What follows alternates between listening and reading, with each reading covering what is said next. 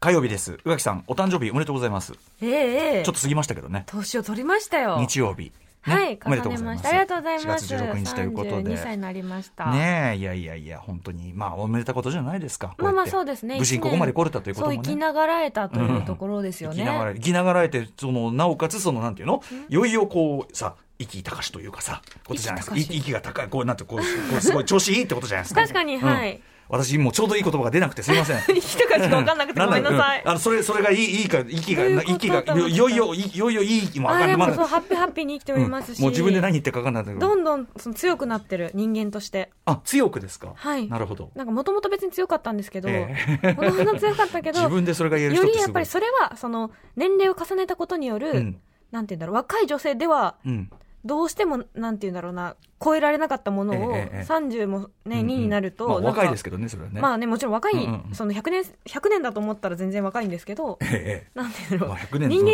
年だと思うんううんと若いけど、若いけどもその中でちょっと成長してひよ少なくともひよっこではないっていうふううんうにん見てもらえるっていう意味で、うんうんうんその自分の強さが変わってなくても、あーその見合ったこうそてういなんかそのカードがちょっと手に入った感じはしますね。逆に言うとね前がちょっとしね皆さんこうもう私も含めてこう失礼なところがあったかもしいれやませんそよんねなことそんなことういうねない歌村さんはそんなことないですけど、でうもんやっぱりそういう目に、あったよねねあ会うことはもちろんありましたしだしまあもちろんもちろんその会社員時代のそれはそれでのまたねそのよくぞまあね普通に会社員としてねいやタイ本当ですよねタイムカードをしてたこの人がっていうねびっくり話しちだゃかうら私もそうですもんねでもねできたの、うんだから人間やろうと思えばできないことないそれを経たっていう強さもありますもんね確かに当然確ねかにすごい意外としっかりしてるねってめっちゃ言われるんですけど、うんうんしっかりはしてますと思いますけど も会社にやってたんですけどって思います、えーねあのお祝いメールもいっぱい来ておりまして、えーリスナーの方々から嬉しい、えーラジオネーム正岡式の顔下から見るか横から見るかさん確かに横からしか見たことないよね横押しっすよね正岡式はね なんなら正面の顔知らない可能性ある、本当だね正面から見たら 誰でしょうってね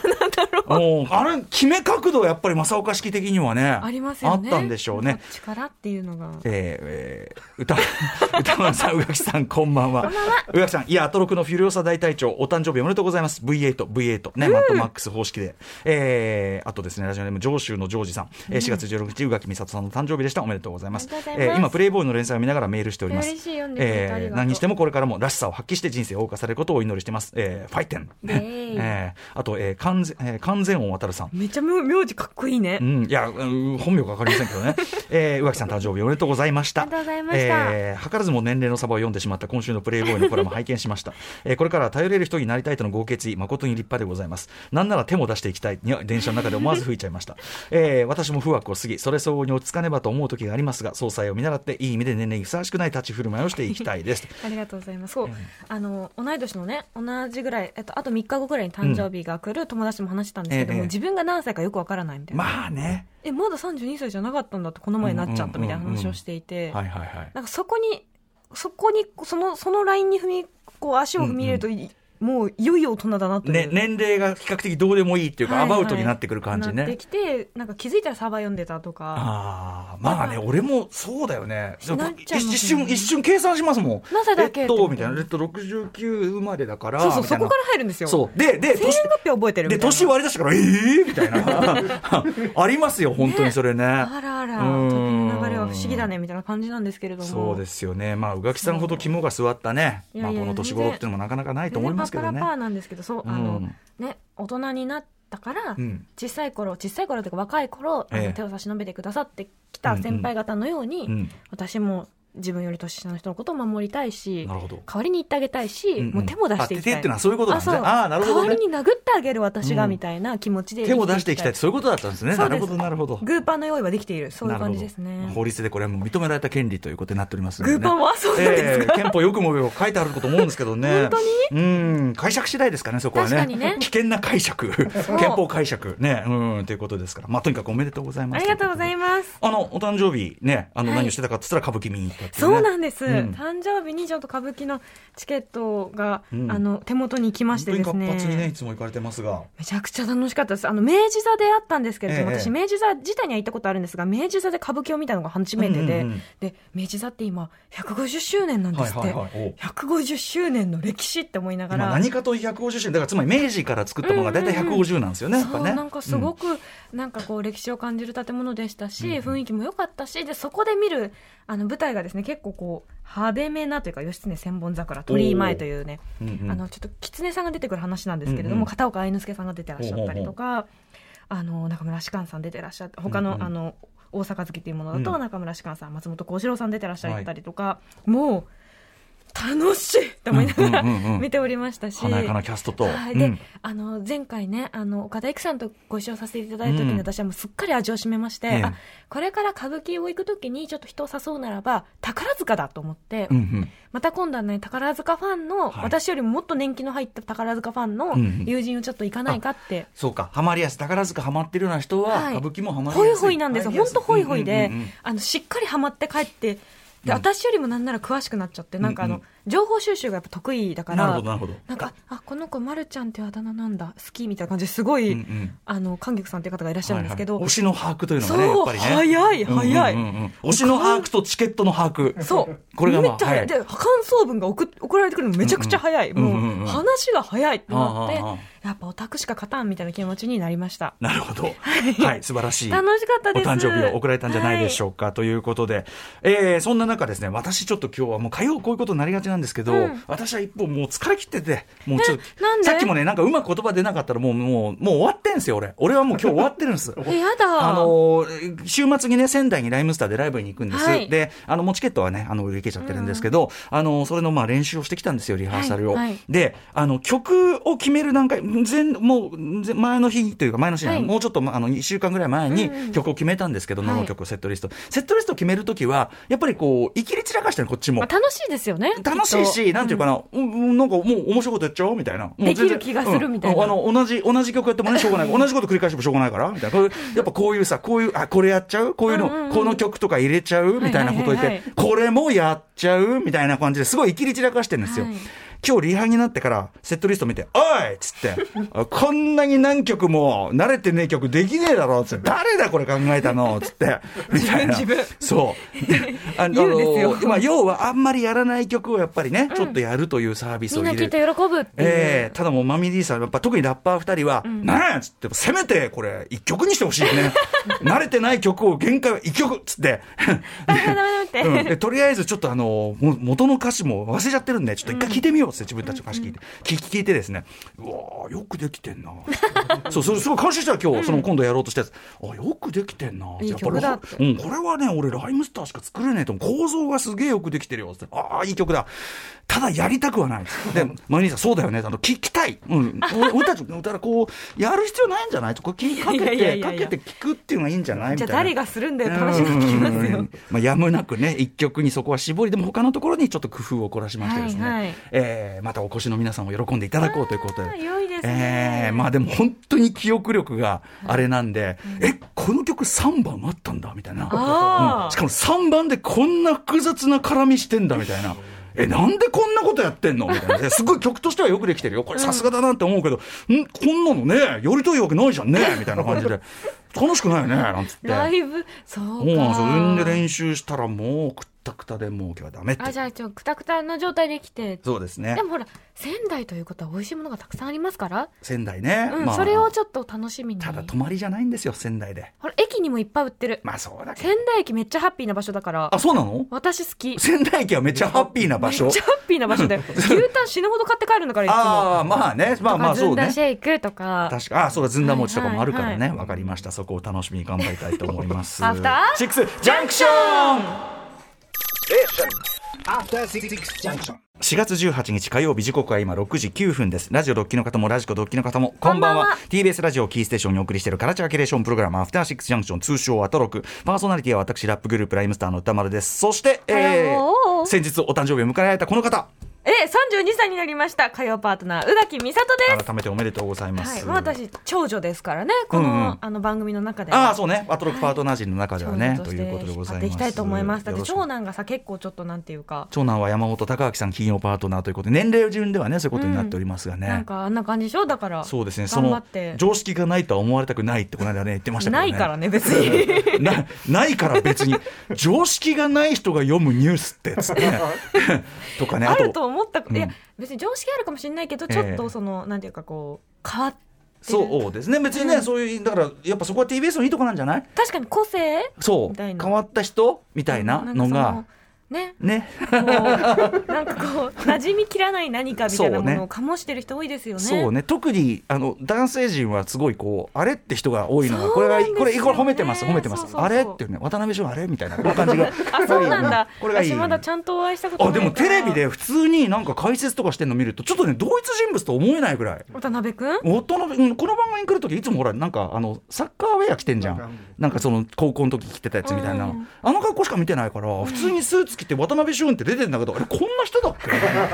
けなんかそのボディダブルかなみたいななんでかもそれだと山本さんとかその片戸さんもそれなりませんまあね私あんまりその女性陣には何もそれ思わないんですけどそうですねその山本さんがえスーツ着てる大丈夫かな風昼戸呼吸できてるみたいな感じになりますし笠戸さんはまあつってもさやっぱこう女才なくこうバシッとやることもね、ありますけど山本さんがじゃあじょあれ合わんのかみたいなことなんだけど あの山まあでもほらあのビューティフルピープルだから彼らもさハンサムだからすごくさああやっそぱっかパもうッそとの目で改め見たてことなかった改めて見るとうわ美形だなと思いますよそれは確かだに、ね、から渡辺俊君とかも見るとああなんかちゃんとシュッとしたねあれってなんだろういつも「ラルクスタジオ」でいるあのなんか中学生みたいなやつあれなんだあれノリが中学生なんですよあそうなんですいかそのイコールラブっていうねそのアイドルグループこのあがの好きでえっ、と共演したことありますあ本当に、はイコールララブが好きでで曲聴きながら、ここがいいんですよねかわいいじゃんこれこれこのサビがいいんですよねみたいな元気づけられるんですよねかなんか言っててかわいいいじゃやんいいんだけどさ中学生の聴き方だよそれみ たいなノリがだからねすごいなんていうのやっぱ男性陣のそういうところがね、まあ古くはねやっぱ安藤さんとか安藤弘樹さんとかそうですねその見た目はすごくかっこいいのに大問題ですからね。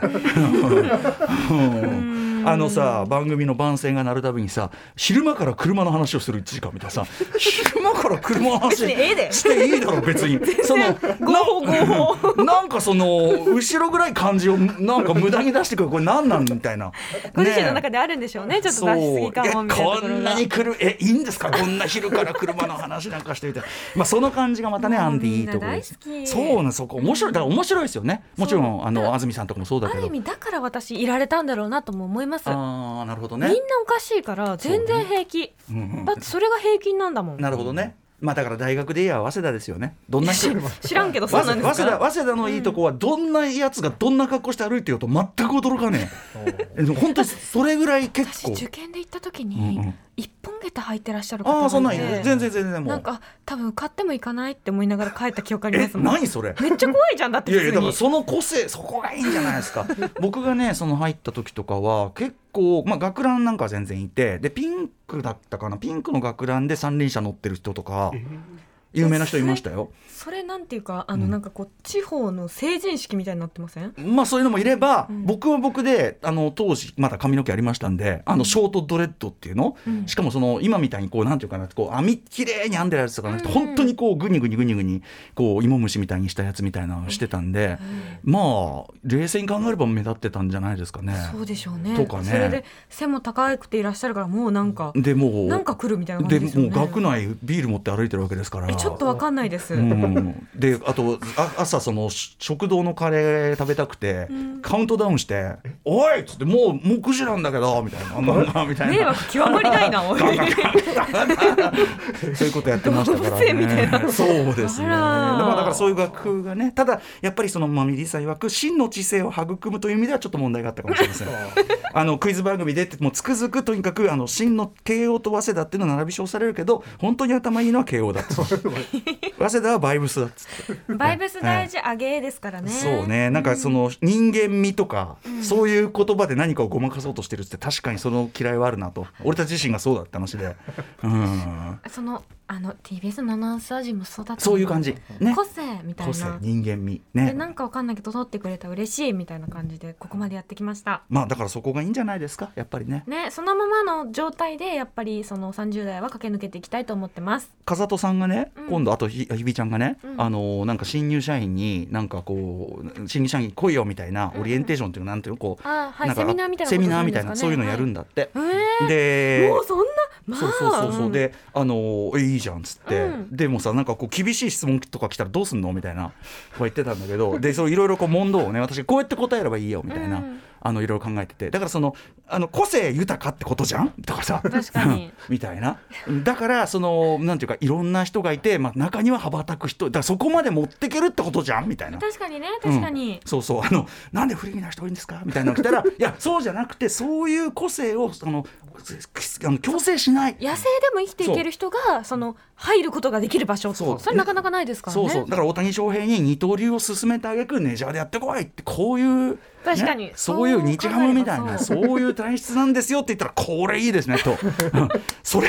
あのその質問出なかったとしても付け加えようかなっていう感じでちょっといいですか フリーになる人多いですけどあそれ言おうかなみたいなこと言ってましたけとど。あとねあの私がそのセミナーを受けた時は、ええあの先輩にそうのん他の曲ではないこの曲の良さってどこですか、はい、って TBS、うんはい、聞いたら「立地」って言ってましたあなるほどね立地近い行きやすい都内そのう駅から近いしなんかどこに行くのにもすごい便利って言われてバイト先の感覚全然思ってなかった角度だったけど 超好きってでなりもま意した外と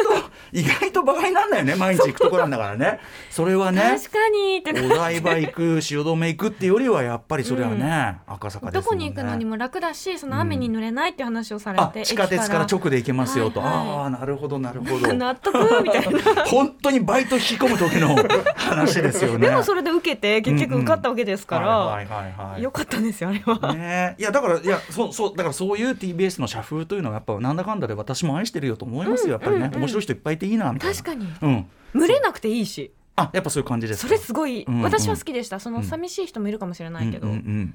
うん、なんかねえ一匹狼がいっぱいいるみたいなその挙句こうやって一匹狼がこうやってもうガオーンっつってガガオオーンっつってガオーンっつって飛び出してっていいっていそううこそとうねそうそうそういうことですからあんま りこれ聞いてたらねそこまでは言ってねえよみたいな飛び出してっていいまでは言ってねえよみたいなことねこれをお聞きの方ぜひねアナウンサーがこの方 TBS こういう社風でございますい。い会社です来たれね来たれとぜいうことでひぜひございますあなたもあなたもひょっとしたら曜日パートナーの代打をあなたがあなたが務める日が来るかもしれませんねえよろしくお願いします渡よ辺俊義できるならあなたもできる ねマジで会いたい わなんとかして会いたいわ いや最高の男でございます、ねまた渡辺君のね時もねおねあの代打の時も楽しみにしておりますんで、うんなこんなですかね私ちょっとあの今週中のどっかで、あの東京のこのそう大手大手映画館に対するあのーすごい重大な提言をしようと思ってるんですよ提言なんでこれをしないんだと、うんアホなのかっていう話を私すごくね映画館行きますから、はいあえて言わせてもらいます、うんうんうん6ポイントあっという間にたまります、6ポイントあっという間にたまるというこの私から言わせていただきたいその件はしかしもう18分なのでダメかないやーダメですね。いやこの後にしましょうっーてそんなそんな、えーごめんなさい私がなんかのしょうもない話しちゃったなんかのついでに言うようなことじゃないんですやよだ。本当これもうごめんなおさい襟を正してね、えもうもうこうめち腹ゃかっくちゃどさうでだもいい TBS の話すごいしちゃったじゃん本当申し訳ない思わぬね感じでねいいと思います。今週中どっかでします。はいはーいじゃあこの後すぐは美術館ライターの浦島もよさん登場ゴールデンウィークに足を運びたいおすすめのパブリックアートをご紹介いただきますそして7時から日帰りでライブや DJ プレイをお送りする音楽コーナーライブディレクト今夜のアーティストはこの方たちです明日19日水曜日にニューアルバム2枚目をリリースする歌手の中野彩さんパーカッショニストトランペッターの西岡秀郎さんギタリストの石石井原兄貴博さんからなるユニット中野彩とブレーメン、えー番組2度目かなもう登場でございますそして7時30分頃からは番組内番組さまざまな夢追い人にインタビューし将来や人生の夢を語ってもらう慈恵学園コムグループプレゼンツあなたの夢は何ですかですそして7時50分頃からの新概念提唱型投稿コーナーあなたの心に残る褒め言葉を紹介するマイスイート褒めこんなに嬉しいことはない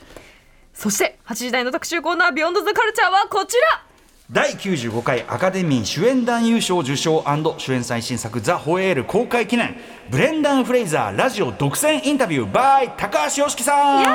んはいということで日本では4月7日金曜から公開中ダーレン・アロノフスキー監督最新作「ザ・ホエール」で第95回アカデミー賞主演男優賞に輝いたブレンダン・フレイザーが番組に降臨ですちなみに「ザ・ホエール」を嘘まきながら私も拝見いたしました最高でしたでしょ素晴らしかったですもう思い出しただけで涙が出てくるそうだねそしてやっぱブレンダン・フレイザー、ねこれはって感じですよね彼だからこそもしかしたら、ね経歴も含めできたことなのかなってすごい思いました、あのやっぱり彼の無草っていうか瞳が放つ無草ですよあねの綺麗なうん知性の佇むうん目、まあ、ジャブはちょっとこう本当にベビーフェイスっていうか赤ちゃんのようなうんうんうん時々風に見えるっ透てい明うなか。光をするんですよね。ねええーそんなブレンダー・フレイザーさんです、えーもちろん元はねハムナプタワラシリーズなどで知られる、まあ、あのコメディコメディアクション映画とかねねそういうものでイ知メージあらりますれるブレンダー・フレイザーさんですが、えーザ・ホエールでは得意のコメディ、まあ、アクションとかを封印し余命わずかな体重272キロの孤独な、ね男を熱演しまして、えー世界中で大絶賛を集め新境地を開拓これでも本当に納得の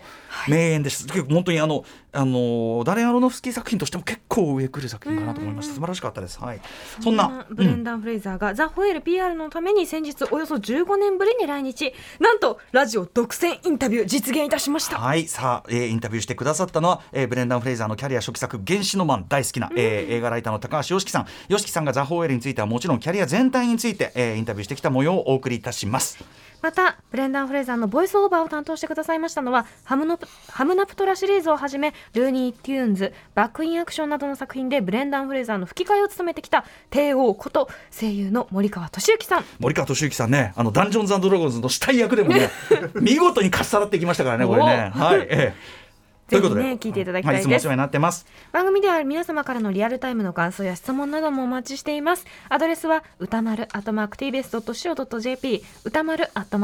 atmarktbs.co.jp まで各種 SNS も稼働中ですフォローお願いしますさらにさらにえポッドキャストサービスで過去の放送も配信中ですそれでは「アフターシックスジャンクション」行行っっててみみよようう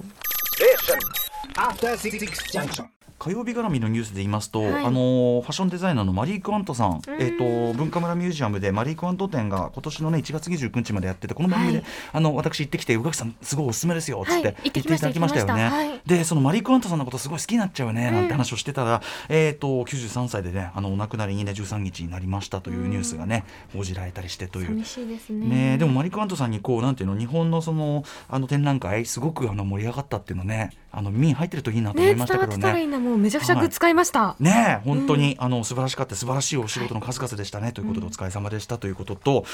あとやっぱガンダムのさあ出た「水星の魔女」えっと、1話目がねででででままずシーズン1が非常にこうさえぐい終わり方ショしッピてングなね終わり方しましたビチャっつってそうです、石井誠さんにねもうご紹介いただきましたけど、はいでシーズン2始まって、うんで1話目は割とぬるっと始まってねなんかあれみたいなあれ普通にま比較的なんか文化祭みたいな感じで始まりましたけれどとも、思ってで僕まだね2話目見れてないんですよダメよ2話目が来てるって話2話ね目がね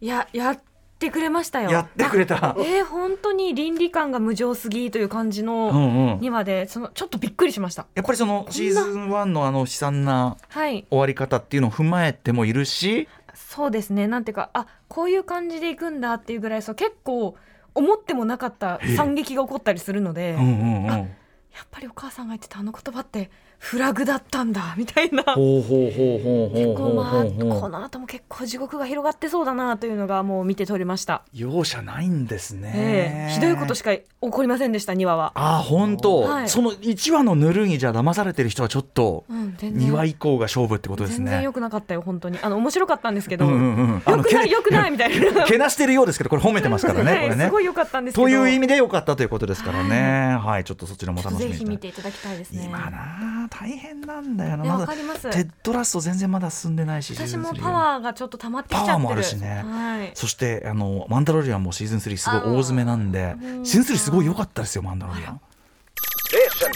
After Six Junction.